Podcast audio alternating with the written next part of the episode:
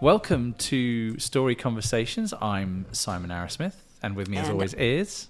Susan Griffin. yes, indeed. And today we are talking. Oh, it's our it's our sort of wrap up episode, isn't it, Susan? We're, we're going to Yeah. wrap up what we've Wrap done. up so- season one. yeah, Season one. But but have no fear. Season two is already in development, and It we'll talk more about that. But Yep. wow, what mm, what what an wow! It we we've got twelve episodes under our belt. Um, so uh, what did what did we promise? Well, when we Yeah. started this, we promised interesting interesting conversations with creatives, academics, producers of entertainment, artists, um, songwriters, authors, who would share how story and storytelling helps them shape their work. Not necessarily the output, but in certain cases, yes. And and we we delivered. Yeah, that, and- I and- think. yeah, and, we, and- and hopefully we also delivered our other promise, which is to draw some dotted lines from their work to um, the world of our listeners, which are mostly in business and marketing worlds, and, and to think about how they might be using some of these lessons in their own storytelling practice. Um, so, to begin with, Susan, any general reflections on the season? Yeah, you know, it's funny because I went back and reviewed a, a lot of our episodes, and um, I found that I said, That's amazing. I have the world's record for the most frequent use of the phrase, That's amazing. But honestly, very authentically, I was, I thought I knew a lot of these folks. But I Hmm. was enthralled with the stories that they told us. Yeah, me too. And um, and and what about you? What what? I well, I just think it's. I think what's interesting for me is that there are some. There is such a broad range of the ways stories are used in the world, of course, um, but there are some fundamental things that connect them. I think that's probably what we should talk about. Right, Today to right. think Things yeah. that we things that we inherently you and I Hmm. believe very firmly in in the whole notion of narrative story and storytelling. But it was really interesting to see that there were through lines that appeared in different episodes that confirmed that and and and um, illuminated that the concepts that we think about all the time in very interesting ways. So yeah, let's let's talk about those. Um, So I, I guess the first is thinking about the kind of core fundamentals of how to tell a story or or, or how stories are made and whether what's a what's a good story. I mean, we had a couple of great examples of that. We had Jeremy Jeremy Sturt back in episode three talking about the hero's journey into leadership, sort of, you know, thinking about, you know, where are you now? Where do you want to be? What's your route to get there? What's going to stop you? Um, and why? You know, why do you want to go on that journey? Um, I thought that was really interesting. And obviously, having worked with Jeremy quite extensively, uh, you know, I, I know that using those simple tools of, of story really kind of just gets gets kind of any question down to its its root. right. Um, and yeah and and uh, interestingly enough in episode 12 phil galdston our our songwriter storyteller basically gave us this this nice little formula of you know why do we write songs? What story are we telling to whom and by what means. And we we saw an interesting parallel to the the the challenge that brands face you know why do we deliver our product and service? What story do we tell about it? To whom and by what means? So that that was interesting. Um, but you know what? There was another kind of through line that i thought was incredibly useful to think about and that was what stories are not right? Yeah. And we we talk a lot amongst our amongst ourselves between us about the fact that narrative story and storytelling are three different things. Yeah. But in um, episode, in our episode with Peter Tarshis, Yeah. Who is the producer of the true crime series on Episode A&E. six. Episode six. Episode six, right. He had this really interesting uh, co- comment that he tells scriptwriters and, and directors, and and he he he um, reinforces the notion that a story is not this happened, then this happened, then this happened, then this happened. And we we face that all the time with our respective Yeah. clients that They want to Story is- everything. And Yeah. and and and where's, and and where's the but and where's the because? That's what we that's what we want. That's the that's the interesting stuff. right. Um Uh, yeah. I guess part of that is the, um, the temptation by certain people or c- c- certain um, individuals to try and tell everything, to tell a, a generic story, a story that's too broad, perhaps. Um, you know, uh, uh, if you're trying to do that, you're not really telling a story. You're you're missing the heart and the simplicity of a story, perhaps. Right. And even though several of our guests, our conversation partners, emphasized the importance of backstory, Phil Galdston in episode tw- 12 did Yeah. that, um, and things like context. Um, Dave McCoggan, uh, yeah, he was uh, in episode nine. He talked about context.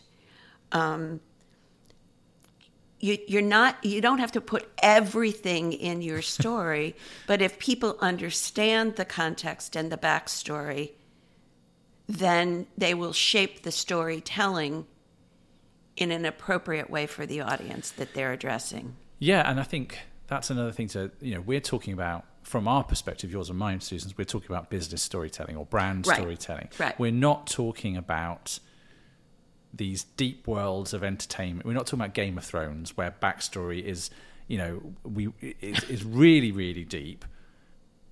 And sometimes that backstory is revealed to the audience, and sometimes it's just there in, in the world of the story. But fundamentally, you don't actually need to reveal all of your backstory to everyone.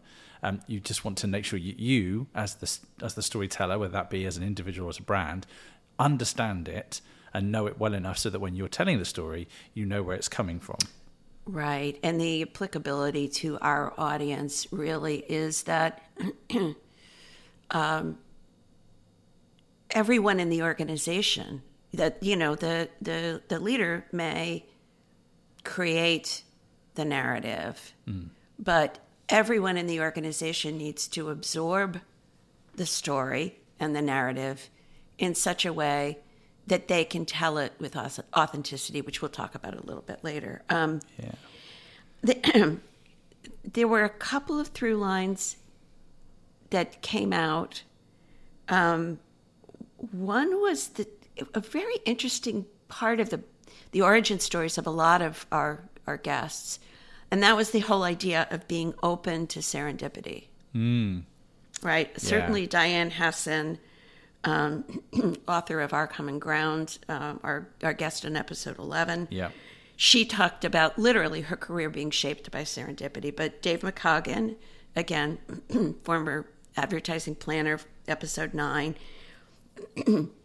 he talked about being a children's librarian and and and um, self-described bibliosexual. But we won't. The, no spoiler alerts here. Go back and listen to episode nine. It's hilarious and and quite entertaining. But he described being open to opportunities that didn't look like they were going to draw on his experience, but actually they did in very interesting ways. And our our uh, our dear friends at Concreates, Yeah. Um, Vincent and and Joe in episode four, their origin story as incarcerated people serving sent long sentences in federal prison, but having the eureka moment that led to them founding this this iconoclastic ad agency. Um, th- they were open to the serendipity of one thing sparking the narrative of what their business could do. Um, And I guess it's about not getting stuck in your own story too much that you that you're not open to seeing where other stories are coming in and how what what opportunity that might provide for you that that jumping off point and being aware and aware i think there's you know something that's linked to that is, you know in, in the sense of being open is about being open to being uncomfortable Um, Right. Sal Basile talked about it in episode five when he talked about not everybody is going to resonate with your story, and that's okay. That probably means you found your audience. It probably means that you are. Um, you, you're on the right track. Not everyone's going to like it, and that's okay. And, and Phil also talked about Phil Galdston also talked about that in the idea of um, being inspired by limitation and Right. recognizing that actually it's in. You know, he talked about that brilliant story with his piano missing the keys and how that discomfort and the fact that you know, the person actually I won't I won't I won't I won't tell any more of that story. Yeah, Go back and I listen mean, to the episode. It's it's, but also Jeremy Sturt in Hmm. episode Three. uh, three, right?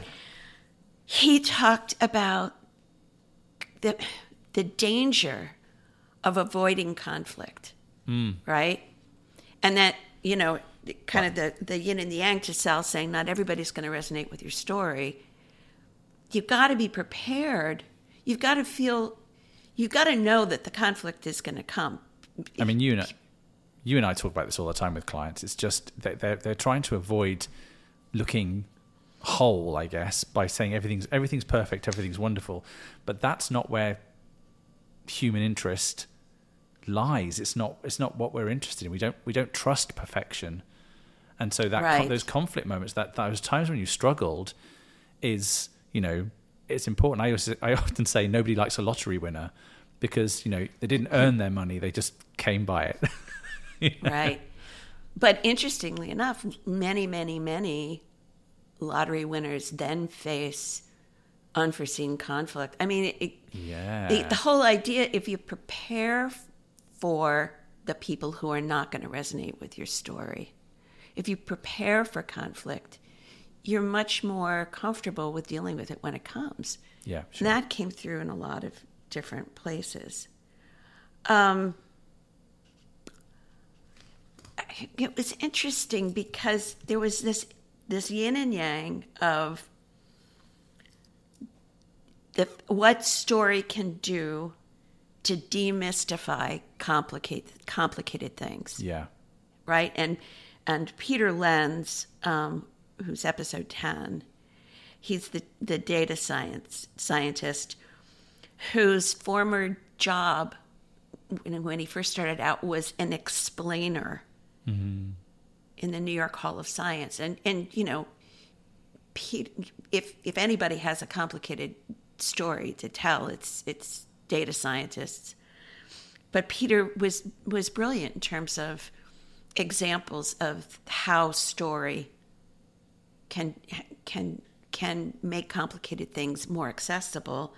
And the flip side of that is, you know, people like Sal, author mm. of Cool, The History of Air Conditioning in America, um, episode five. He was telling the story and the backstory about something we think we know everything about and and we, we were talking before this episode about how it's July when we're recording this and man do we need air conditioning both in New York and Yeah, in in yeah. um in the UK. yeah. So that that felt very interesting to me. That kind of you know, the power of story for brands to help convey something really complicated, but also to embellish and enlarge an understanding of something that we think. Yeah, and so much of that demystification of the complicated or the sort of lean in element of ordinary comes uh, is about context again, which we've, which we've talked about, and I just think it's worth bringing in Mary again. Oh, to, you know, in episode Mary one, yeah, Yeah, in episode, episode one, where she's talking about contextual metaphors and how metaphors will only work in certain contexts and certain cultures. Um, you know, so I, I think you, we, people do have a tendency to overcomplicate their stories and their storytelling, and try, I think part of that is bringing in too much backstory. So, you know, all of those elements come into right and and dave mccogan's stories. And again i would encourage our our listeners if if you missed that one or even if you listen to it go back and listen to it again because he is the master of metaphor. But he he looks at these questions that you know how do we deal with social media and what's the nature how does change happen? Hmm. And he doesn't say well change happens this way but he use he tells these stories that are metaphors that bring that to life bringing those ideas to life. But he also talked about how sometimes you change the storytelling based on the size of the audience, mm. who your audience is, the cultural context in which the audience is listening. yeah. So that that was that no, I think I think that context and audience also links very closely to the next thing that I had in mind, which is about collaboration, about Right. sh- sharing in storytelling, and we heard we heard that from a number of different episodes. We heard it from the Concrete Skies, from Gunny Scarfo, and and from Mary back in episode one. So from Gunny in episode Right. two. Um, yeah, But being open to collaboration with unlikely partnerships uh, for sourcing stories to you know to find stories in the in the first place. Um, and Mary was the one who said that for a story to be really, you know, strong, it needs the collaboration of an entire organization. The entire organization. I, I think that's really really interesting for our listeners in terms of business storytelling. If you don't get everyone behind the story, behind the narrative, as it were, the stories they tell will probably be, well, they probably won't be very close to the actual right. one you want and, them to tell. and, and it's and it's interesting that that would be so relevant to business when you know the context for our conversation with Dr. Mary Fissell is that she teaches the social history of medicine at Johns Hopkins Yeah. and specifically focuses on sex education in the 18th century and 17th century Great Britain. I mean, the fact that we we had such a relevant observation from her was, I think, one of one of the first moments where I said to myself, "Yeah, you know what, Simon and I were I we're on to something Yeah. with this with, with this uh, approach to story conversations." Yeah. Um, if I can, you know, insert an unpaid political announcement here. I think the thing, you know, connected to that collaboration, and as we know, big part of collaboration is, is listening, and the idea Right. of, of, and you know, I'm not again, I don't want to blow my own, blow my own trumpet as well, but we talked. I I, I brought up the subject of story listening, about the the, the art of listening by focusing on the storytelling elements. Um, I think I think I, I really firmly believe that if you if you listen for a story, if you know how a story is made, you can listen for it, and then you know when you're being told a story, or Right. worse, when you're being sold a story. Um, Right. And we had a great conversation with Gunny Scarfo in episode two about that. With I, I think he was ready to credit you and, Yeah. and pay royalties for Yeah, I'm- the I'm idea of story that. listening. Yeah, yeah, we do have the we do have the the jar that's labeled insert insert money. Venmo, PayPal, or, Yeah, or- right. But Um, but but certainly Diane Hessan in episode eleven. Oh, when yeah. she talked about interviewing undecided voters in 2016 in the US, and then subsequently interviewing literally. I, I can't remember how long the interview, but every week interviewing a group of 500 voters, Republicans, Democrats, undecided, um, all stripes, and coming to the conclusion that we we we're not listening enough Yeah.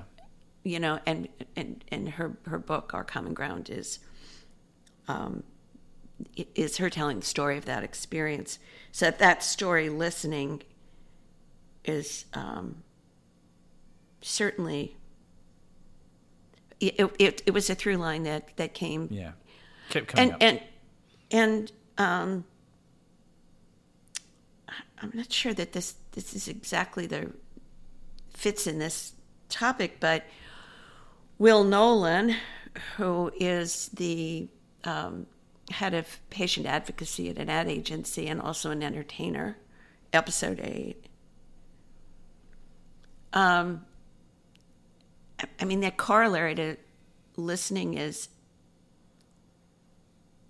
you know, making sure that you're telling the story that is relevant to that audience who is listening. Because if you if you if you're not specific, yeah. and we we kind of struggled with that word, didn't we, throughout the series? But that was kind of humorous as well.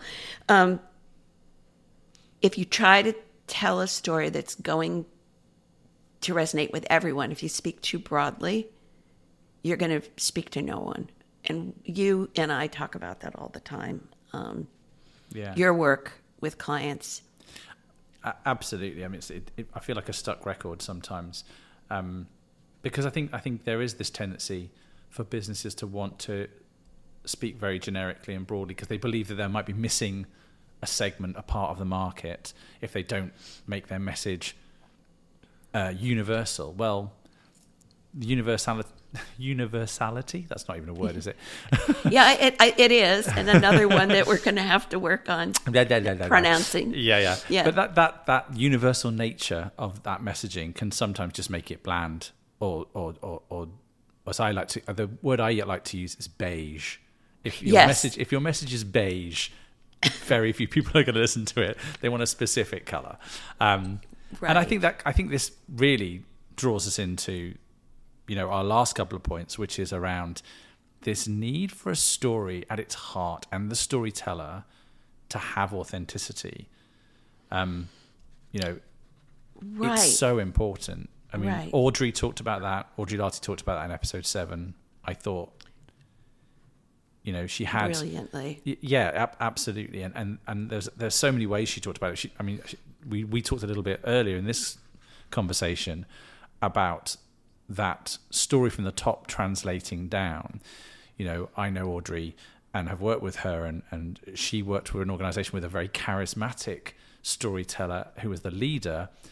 Where where that sort of fell down was in the translation because people didn't feel authentically they could tell the same story what we had to help them with was find your version of that same story, but keep the truth at the heart of it.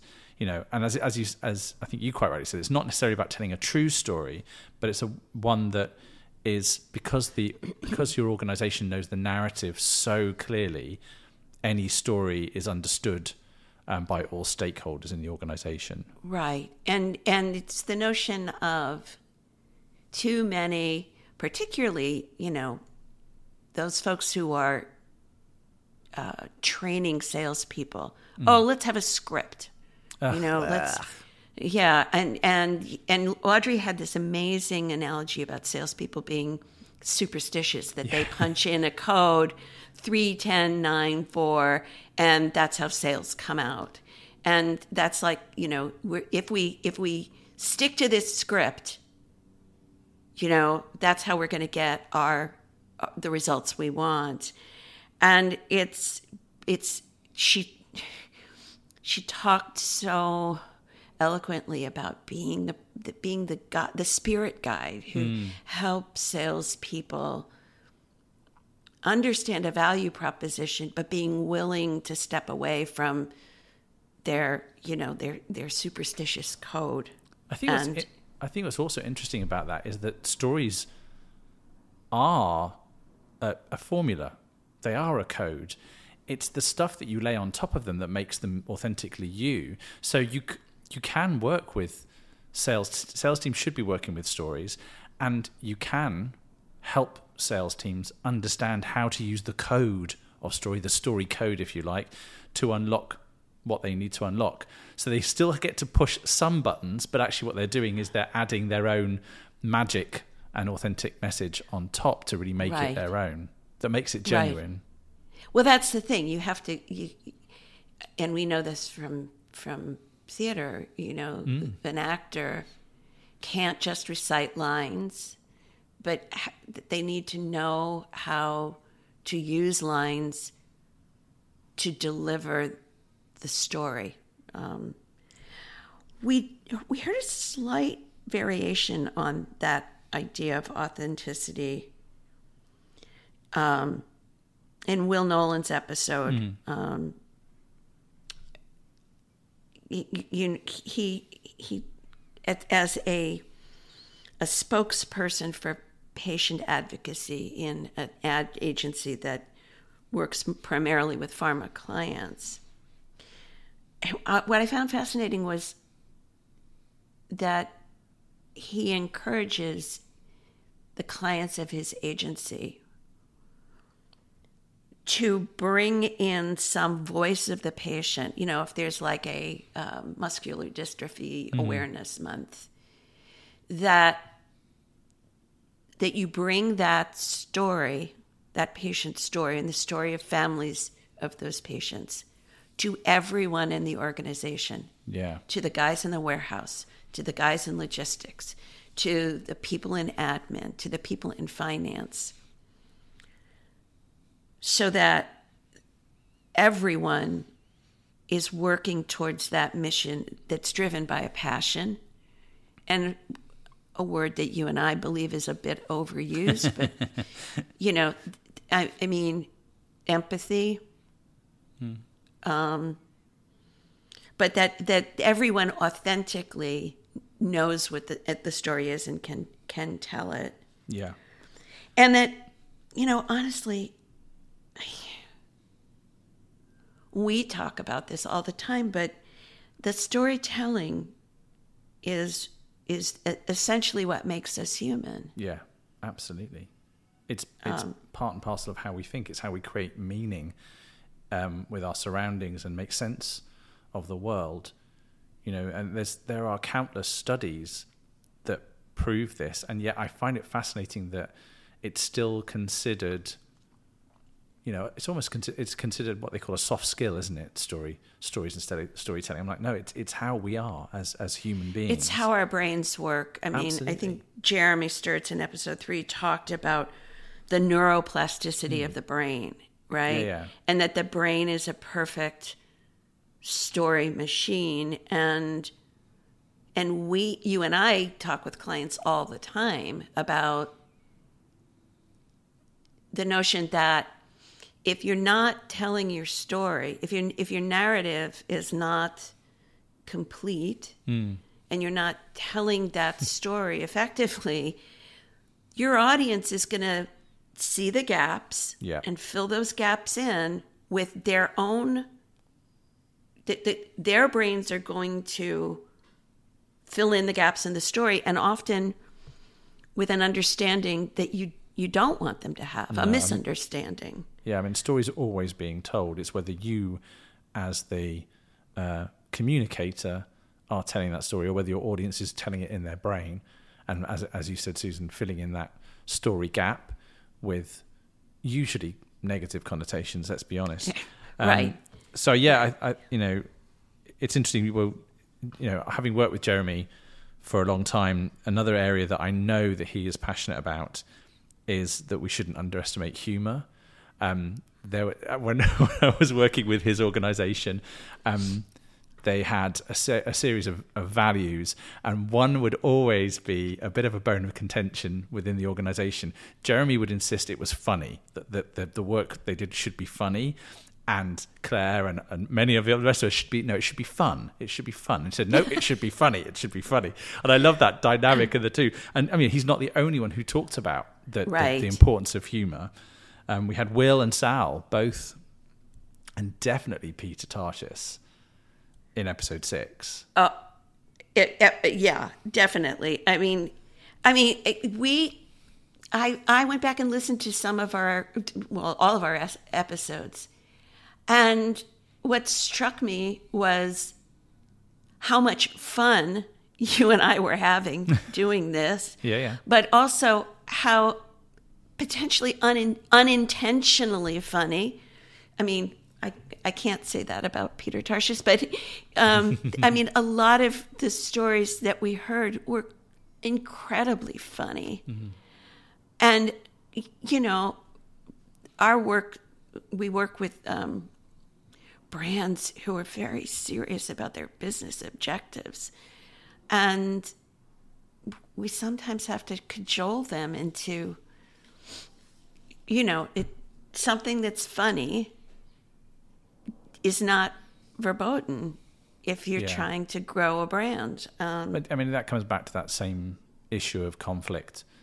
You know, where they're shying away from humor, they're also shying away from conflict and the flaws that are part and parcel of either an experience or what they're delivering. And and what we see time and again, if you see it in public life, when someone makes a mistake, if they own up to that mistake and are genuine uh, early, they can overcome it. If they don't, if they lie about the mistake, that that's the thing that we can't forgive. That's the thing that we, you know, keep coming back to. It. So I, I think shying away from conflict points is just as important as not shying away from.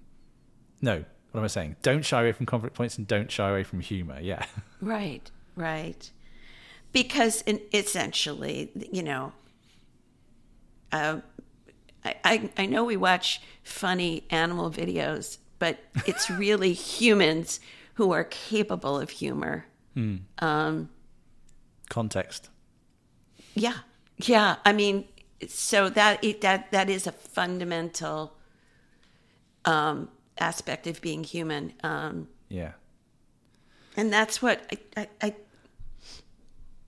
I think when we do work with with with clients, whether it's around forming their narrative or helping the organization absorb the narrative in such a way that they can authentically communicate the narrative, communicate the it, story, yeah. translate it. Yeah.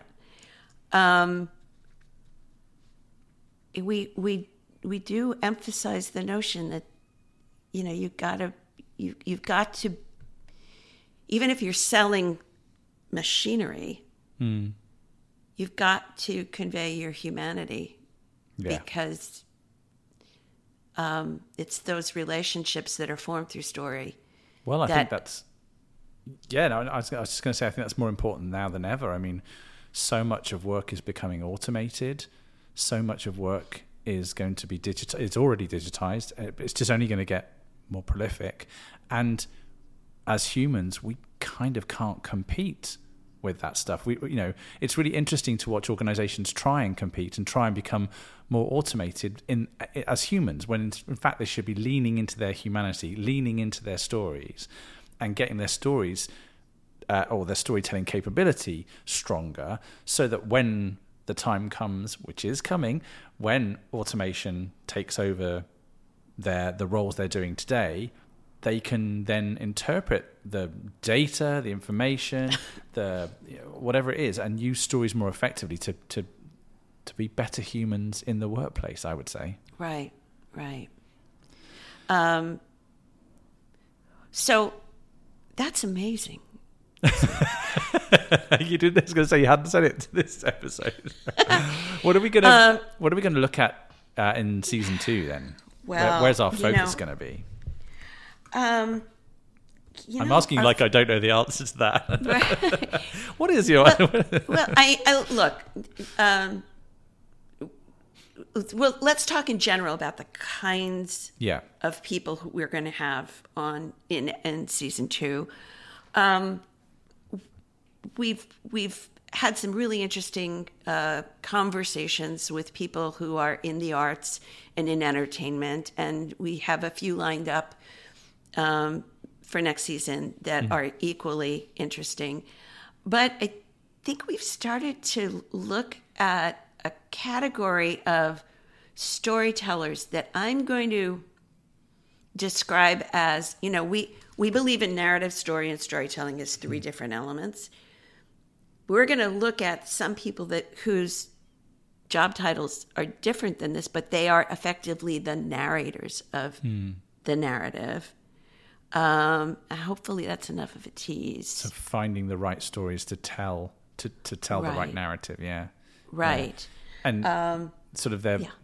without giving too much away, specifically in kind of the areas of law and politics are the sort of sort of areas we want to focus on. But um, yeah, because I just think it's interesting. right law politics and even religion indeed, indeed, Indeed. indeed. indeed Well, it's been a lovely season. yeah It's a great excuse to speak to have a conversation with you every other week for, for if nothing else.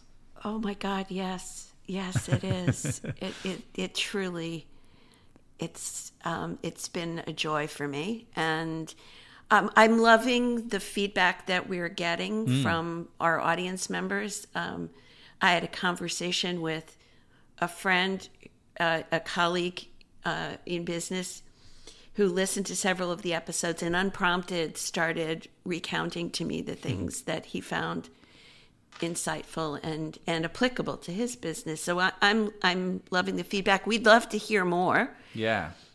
Um, or and and maybe you know who would you like to hear? What sort of aspects of stories and storytelling would you like to be um, on season? Maybe season Two. two, or if not season three. Exactly, exactly. So um, we'll be back the towards the end of the summer, and um, we look forward to having some more great conversations about narrative story and storytelling. Yeah, and a big thank you to all our guests on season one. You've been fantastic, and we will see you all again in season two. Bye. Bye bye.